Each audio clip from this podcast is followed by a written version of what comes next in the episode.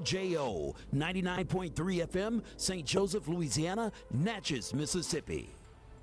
Praise the Lord, everybody. This is the Restoring Faith broadcast, and I am Dr. Christopher Manuel, pastor of the Smyrna and Maranatha Seventh day Adventist churches in Alexandria. We desire to present the gospel message of Jesus Christ to a dying world in these final moments of Earth's history. And now, today's broadcast.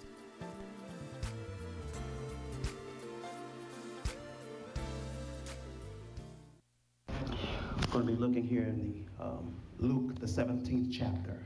If you have your Bibles with you, Luke 17 or whatever device that you may have, it's good that you would have it. It's, not a pain to hear the pages turn today. Amen. But if you have your electronic device, that's fine as well. What do you say? Luke 17. We're going to be looking at verses 11 through to 19. If you have it and you know it, say, I have the word.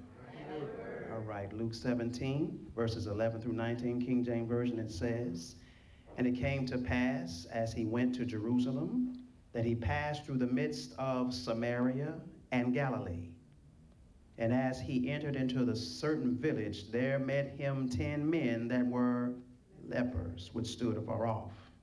And they lifted up their voices and said, Jesus, Master, have mercy on us. And when he saw them, he said unto them, Go show yourselves unto the priests. And it came to pass that as they went, they were cleansed. And one of them, when he saw that he was healed, turned back and with a loud voice glorified God and fell down on his face at his feet, giving him thanks. And he was a and Jesus answering said, Were there not ten cleansed? But where are the nine? They are not found that returned to give glory to God, save this stranger. And he said unto him, Arise, go thy way, thy faith hath made thee whole. I would like to talk to you for a few moments when Thanksgiving goes viral. You may be seated. When Thanksgiving goes viral. According to the Urban Dictionary, something that goes viral is an image, video, or link that spreads rapidly through a population by being frequently shared with a number of individuals. Things that we hear are most, uh, the information that we receive when we hear things that go viral are mostly negative. Case in point, one of my favorite teams of the NFL, the Dallas Cowboys, talk of a game gameplay and coaching staff may change in the near future. It has caught the airwaves and has sent a rumor that Jason Garrett's contract will be up at the end of this season. He may be up for a job coming soon. That has gone viral. A young lady that was killed in Fort Worth, Texas by the police officer a few weeks ago, her death was mourned so greatly by her father that just a couple of days ago, they had her father's funeral. That went viral. The things that have gone on for a few years now that have surfaced by our commander in chief and fake news. We have discovered that it is news to be used to assure us that his motives and the things that have been allowed, the things that have been passed, and some of them that have been overlooked has gone viral. When we look at things like this today, it doesn't make us feel good as a people of God. Because all around us, things are going on. Stuff is being talked about. Crimes are being committed. Folk are being quiet on things that they've done out loud. Y'all ain't gonna hear me today. And it seems as though every time something has gone viral, it's been at a negative perspective. The tragic crimes and negative governmental and state involvement seems to skyrocket over the very expanse of this holiday season. We may feel a little let down because some of the people are not here amongst us today this holiday season. I know that some of us are going through times of bereavement. Some of us are going through times that we're glad that some other folk that are not here, whether we choose to admit the real truth or not. You know, sometimes when you get ready to go to the family reunions, there are certain people that you don't want to see. Sometimes we'll tell the truth in church, and sometimes we'll lie behind our clothes. There are some folk that you don't want to see. There are some folk that you're glad that didn't show up. And when they do show up, you're smiling, but in the back of your mind says, ain't this something? They done showed up today. Who sent them the email? But you can rest assured, God has already, already made a way out, made a way through, have made a way around, and have made a way over for us to go through these things. Because when we look at how good he's been to us, there shouldn't be any complaints with the saints of God. Do I have any company in here? Let me ask you a couple of questions just to make the devil real mad. You came in here by yourself. You drove yourself to church. Oh, y'all ain't gonna say that to me this morning. I know you're trying to act bougie because you're still full. You made it here on your own, didn't you? And nothing is going wrong in your house. Am I right about it, somebody? You, you got your spouse or your kinfolk that are still in good standing with you.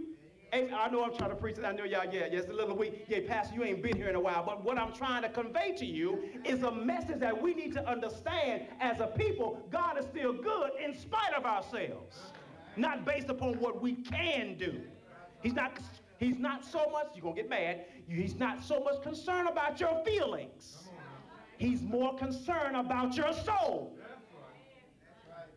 Well, Pastor, you don't have the authority to say that. Yeah, I do because, you know, he looks beyond our faults and he see our needs. Because some places and where we are right today, if it had not been for him blocking some things, keeping some folk away from you so you won't think about cussing before you think about praising. I know what I'm talking about. There are many times on the highway that you drive on and somebody cuts in front of you people pump their brake lights and you see the, the flashing lights of her eyes blinking at you. I'm talking about the brake lights, the, the red ones. Just want to look into this narrative right quick as we talk, just for a few moments. Just want to look into the story. And I believe that these lepers have a story that, we, that can tell us that we can go back and tell others. What do you say? That we can glorify God in whatever state of mind that we find ourselves in. Do I have any company here today? So the lepers were in for a time of their lives.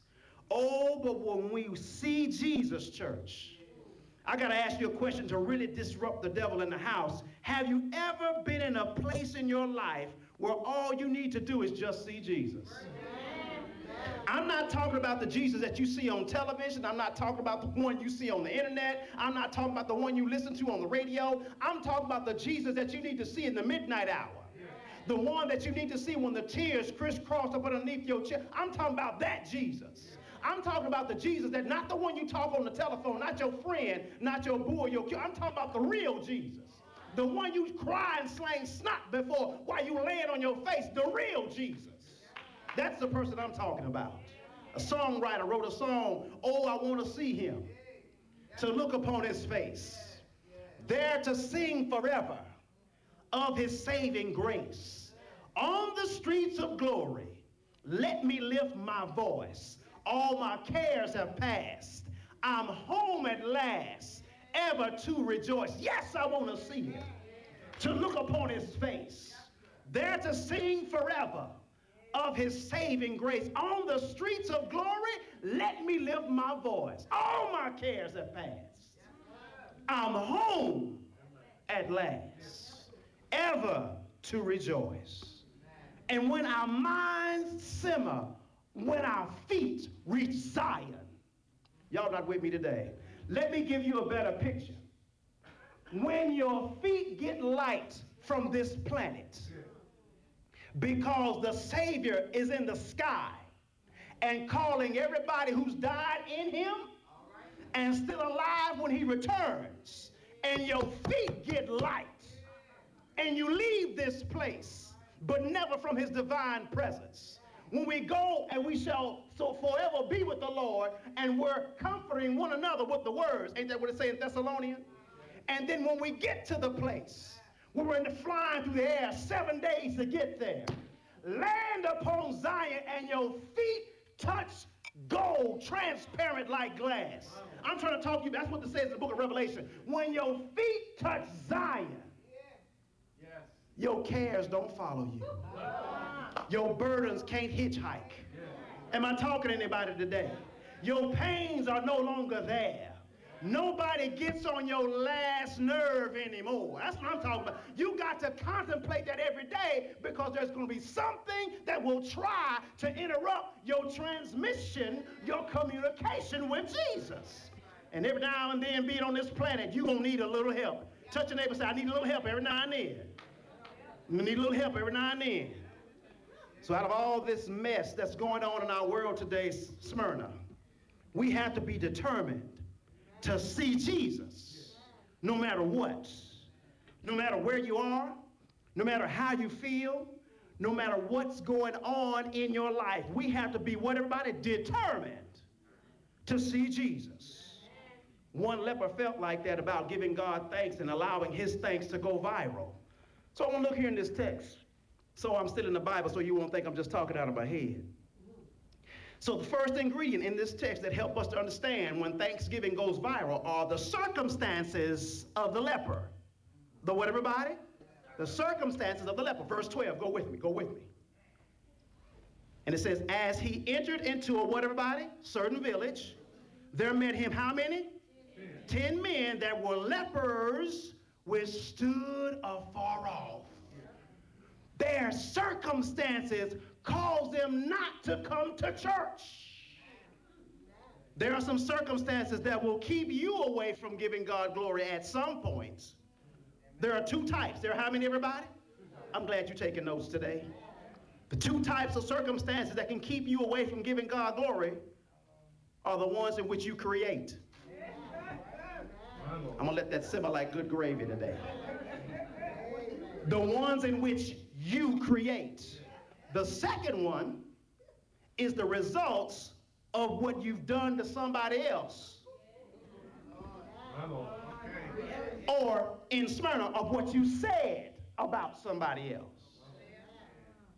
Did I say it right, Sister Prochet? Yeah. Mm-hmm. The worst part of that is being labeled as the black sheep. I'm the black sheep of the family. Why are you the black sheep of the family? Are you one that calls complaints and you always, because you don't get your way? For them, talking about the, the lepers here, their sickness has caused their distance from the finer things in life. No church community. Mm-mm. Can't go to church. They're shunned to come to services. Don't you come to Wednesday night prayer meeting? No, not, not why you like that. I'm talking about the leprous disease. They couldn't come to the services on at 11 o'clock hour. They couldn't come to Wednesday night prayer meeting. They couldn't make it to board meetings. They couldn't make it to the business meetings. They couldn't come to VBS. They couldn't bring their children. Mm-mm. No. Why? Because they're leprous. And leprosy is a condition where it caused them to not be around other folk who were not leprous. There's spiritual leprosy that goes on in the household of faith where folk don't want to come to church because you've been talking about them. Folk don't want to come to church because they heard other stuff. They don't want to come to church because of a situation B. They don't want to come to church because of circumstance Q. But they will go to work every day as long as they get the check. Oh, y'all ain't gonna say that to me now? Uh-huh. As long as I'm on work, I'm gonna go. I gotta keep my job. Uh-huh. But God, the God that you serve, the God that you witness about, has been keeping you that you would keep your job. You might want to make it to his house every now and then. That's right. My Lord. Might want to make it out there. They are evaded to the gatherings. They, they are avoided when it comes to their well being. They're distanced